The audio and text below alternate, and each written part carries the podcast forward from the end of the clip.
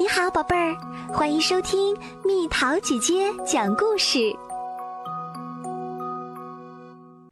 导弹鸭游世界名城东京，飞机从富士山上空划过，东京像一颗宝石在远方闪烁。多姿有点紧张。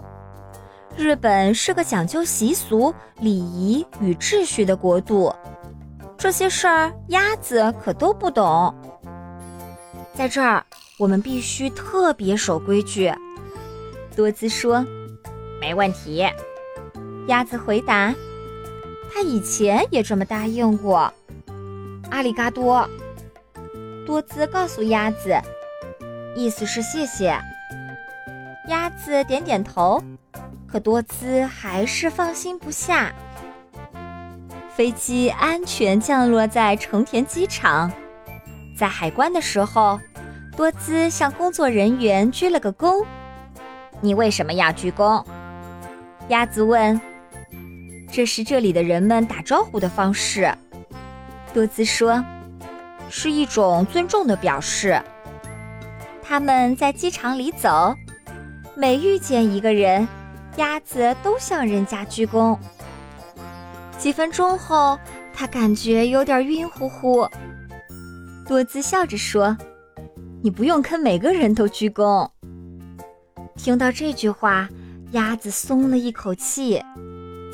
他们坐列车来到位于涩谷的旅馆，闪烁的霓虹灯照亮了拥挤的街头，各种各样的招牌。让鸭子眼花缭乱，他不小心撞上了一辆拉着游客的人力车，车夫猛地站住，车上的游客差点摔下来。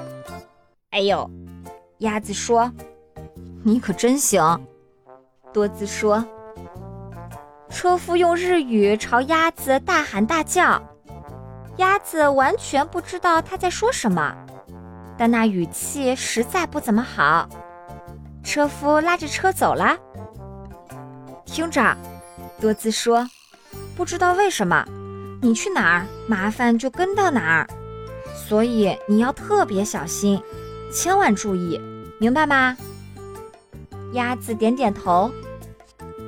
傍晚，他们在代代木公园散步，看见一个园丁正在修剪盆景里的小树。一些人在练空手道，一个小姑娘在玩一个木头玩具，上面有个小球，她正努力把小球顶到小木棍上。那是剑玉，多姿说。鸭子喜欢上了剑玉这种玩具。他们在一家餐厅门前停下，多姿开始脱鞋。你在干嘛？进屋之前得脱鞋，这是这儿的习俗。鸭子从来都不穿鞋，所以他觉得这个习俗真是好。他们点了寿司当晚饭，鸭子向来很喜欢寿司，吃的一点都没剩。他们吃完后，服务员对多姿说：“阿里嘎多，您的鸭子真乖呀。”还从来没有人这么说过。他们穿过公园回旅馆，多姿说：“我真为你骄傲，你没扔食物，也没扔别的。寿司我是永远不会扔的。”鸭子说。他们经过一张长椅，看见上面有个监狱。啊，鸭子说：“那个小姑娘忘了她的玩具。”也许他会回来找的，多姿说：“我们在这儿等他一会儿吧。”我能玩这个吗？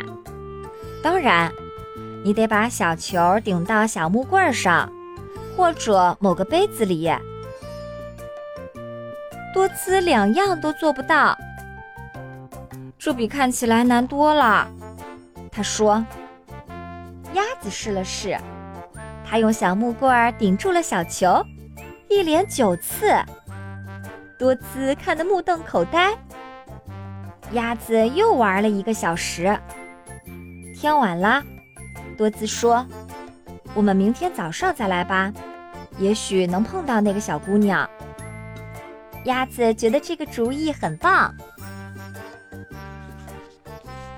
第二天早上，他们路过一个橱窗，里面摆着五颜六色的小点心。那是核果子，多姿说：“是日本的小点心，我们待会儿可以买一些。”听多姿这么说，鸭子很开心，它喜欢吃点心。他们来到公园里的长椅旁，那儿有很多游客。他们想找到那个小姑娘，但是一无所获。我不想把监狱留在这儿，多姿说：“我们先去观光吧，下午再回来。”他们坐上一辆观光大巴，车开过东京塔，从银座穿过，一直开到墨田河。一路的景色让多姿深深着迷。鸭子却一直在玩那个玩具。到目前为止，除了人力车事件，多姿对鸭子的表现十分满意。他们跟着旅行团来到皇居，漫步在郁郁葱葱的东御苑。这里到处都是盛开的樱花，池塘里游着色彩斑斓的大锦鲤。鸭子很喜欢锦鲤。为了看到更多锦鲤，鸭子跳到了桥栏上。请不要站在那里，导游说。下来，多兹低声说，但是声音有点大。鸭子转过身，想跳下来，没想到一下子失去平衡，掉进了河里。救命！我不会游泳，太荒唐了。导游说：“你可是只鸭子。”多姿知道鸭子确实不会游泳，他走进河里，把鸭子拉到了岸上。导游摇了摇头，旅行团这才继续往前走。多姿身上湿了，很不高兴。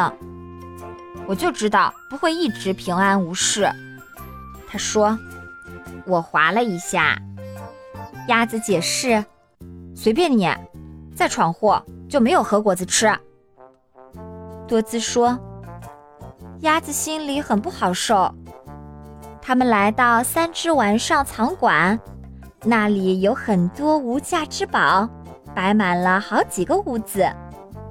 多姿看着鸭子。和他手里的剑玉，说道：“我来拿那个。”鸭子把剑玉递给多姿。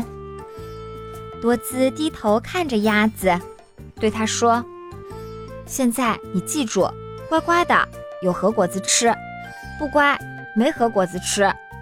所以你只要想着核果子就行了。”于是鸭子就努力地想核果子。他们走过一些美丽的古代器皿，想象一下，日本皇帝就是用这些器具吃饭的。导游说，鸭子想象着碗里装满核果子，他感觉自己要扑向那些想象中的核果子了。谢天谢地，他没真的那么做。他们来到日本画展厅。这些都是单色墨画，导游说：“大家试着画一棵树吧，很有趣的。”每位游客都拿到了一支毛笔和一张纸。鸭子一直都想玩墨水来着，想想核果子。多姿说：“每个人都画了一幅水墨画。”鸭子一直想着核果子。努力不把墨水甩出来。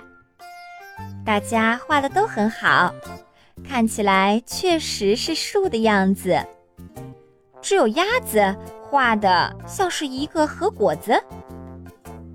多姿把剑玉还给鸭子，他们走过一个安静的禅庭时，鸭子累了，它在草坪上坐下来，静静地玩着剑玉。您的鸭子真安静，一位夫人说：“从来没有人这么说过鸭子。”你应该去浅草。那位夫人建议：“那儿的浅草寺非常宁静。”多兹觉得这是个极好的主意。他们坐出租车来到浅草寺，这里并不像多兹想象的那么安静。而是人来人往，非常拥挤。很多人在跳舞，很多人在享受无处不在的美食和音乐。原来今天是三社祭的日子，这是一场盛大的庆祝活动。人们穿着色彩鲜艳的衣服，抬着装饰华丽的神鱼。鼓手在太鼓上敲出热烈的鼓点儿，鸭子的脚跟随着欢快的旋律，鸭子来回摇摆，还原地转圈儿。别忘了核果子，多兹提醒他。可是音乐声特别大，鸭子根本没听见他的话，而是和大家一起跳起了舞。别在人群里走丢。多兹说：“嘿，快看！”鸭子边喊边消失在人群中。多兹想追上它，但人太多，他根本挪不动。和果子！多姿朝着鸭子大叫，人们都忍不住看他，觉得很好笑。鸭子从一排太鼓上面跑过去。踩出的鼓点完美配合着音乐的旋律，大家都为他叫好喝彩。可别夸他啦！多姿大喊。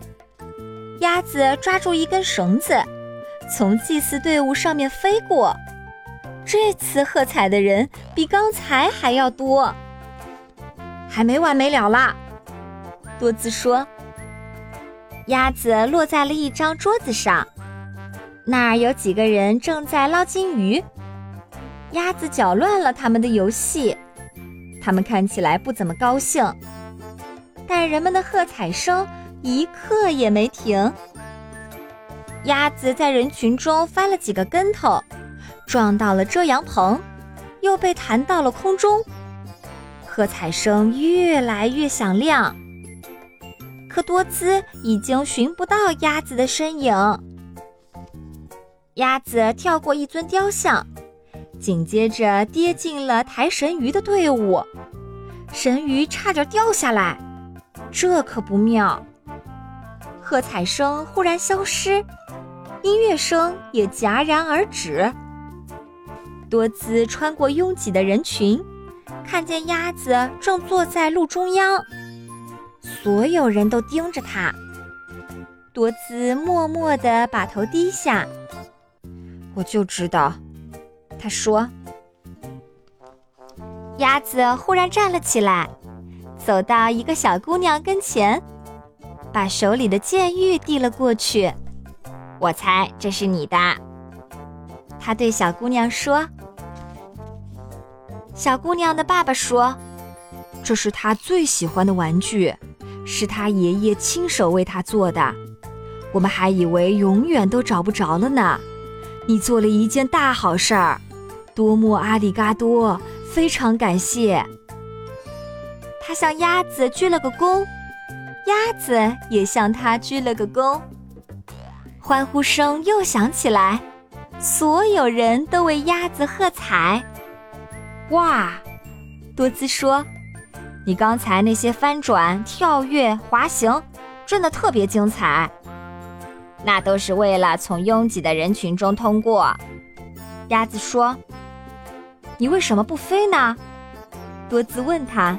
“从来没学过。”多姿笑了。“你还真不简单，想想你做过的那些事儿。”鸭子开始想自己做过的事儿。他想到了人力车、监狱、寿司、东御苑和果子。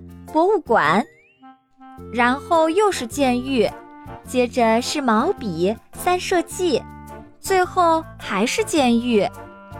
他太喜欢监狱了。他们坐出租车回到了旅馆，下车后，鸭子朝司机鞠了个躬。进了旅馆，他又朝前台工作人员鞠了个躬。他这么做，多兹很高兴。他们回到房间，鸭子一直很安静。你没事吧？我很好。鸭子从来没说过我很好。十分钟后，他们听到敲门声。一位女士端着一个托盘走进房间，托盘上有很多核果子，还有一个监狱。多兹笑了。鸭子高兴地跳过去，要表示感谢，但他不小心打翻了托盘，所有的东西都飞上了天。一个核果子碰掉了女士的帽子，一个核果子打着了多兹的鼻子，鸭子摔在地上，压碎了其他的核果子。多兹简直不能相信自己的眼睛。他瞪着鸭子，问他：“现在你有什么话要说？”鸭子举起剑玉，小球被抛起，稳稳地落在了杯子里。阿里嘎多，他说。房间里忽然一阵沉默，但很快，多姿的笑声就传到了代代木公园。这时。月亮正爬上富士山。